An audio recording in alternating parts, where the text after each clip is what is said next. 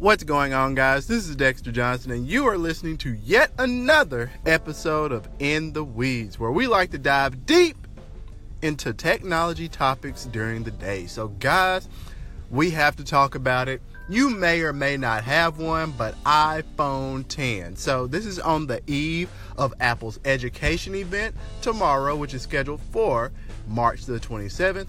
But we have to talk about iPhone 10 demand and its statistics so far. So, lately, what it has been appearing to be said from analysts is that demand is falling and that it's either going to remain flat or decline as the year progresses and we get to a new iPhone event in the fall. And the main reason that this is happening, so to speak, is because of the price. So, guys, in case you have not remembered, in case you just forgot, iPhone 10 starts off at $1,000 and it can get into that $12, $1,300 price realm. And you know, for years of us seeing phones in the $700 price mark, 8 and topping out at perhaps that 900 that 925 iphone 10 is a shock to anyone's wallet especially when you're thinking about the device configurations for your storage and you have two options here of 64 gigabytes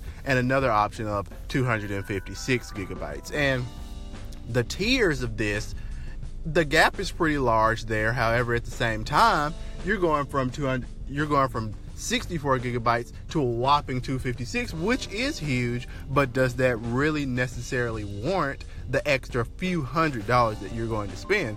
And people are really thinking about this as supply chain analysts are looking at this. They're just thinking and letting us know the pundits and the technologists of the world, the people that really follow this, they're saying, hey guys, this price might just be too high. And you know what?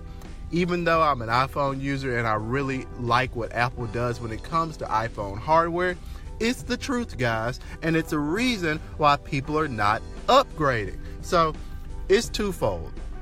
One reason is because of the price. The other reason is because there are many users that really do want a larger form factor. They want a quote unquote iPhone 10 Plus because honestly, with the screen resolution and the actual usable space, because the screen is curved and you have that idiotic notch in the middle of the thing, you actually do have usable screen space similar to that of a non plus phone, although the screen is touted as being as just as large. So, guys, with the decline, do you guys see yourself getting an iPhone 10 or will you get the quote unquote iPhone 10 Plus this fall? Well, it's a like I said, guys, it's a reason that this thing has poor demand and it's simply because the phone costs too much. And after we see ourselves paying the Apple tax year after year after year, and in case you guys don't know what Apple tax is, is essentially the extra cost that Apple seems to charge for absolutely everything. They have $60 accessories for goodness sakes. It's, it's absolutely ridiculous. And the thing is, guys, you have to vote with your wallet. So if you don't like it, don't buy it, and let's see what they bring out next time. So, iPhone 10 sales decline. Hey, lower these freaking prices. All right, guys, until next time, I'll holler at you.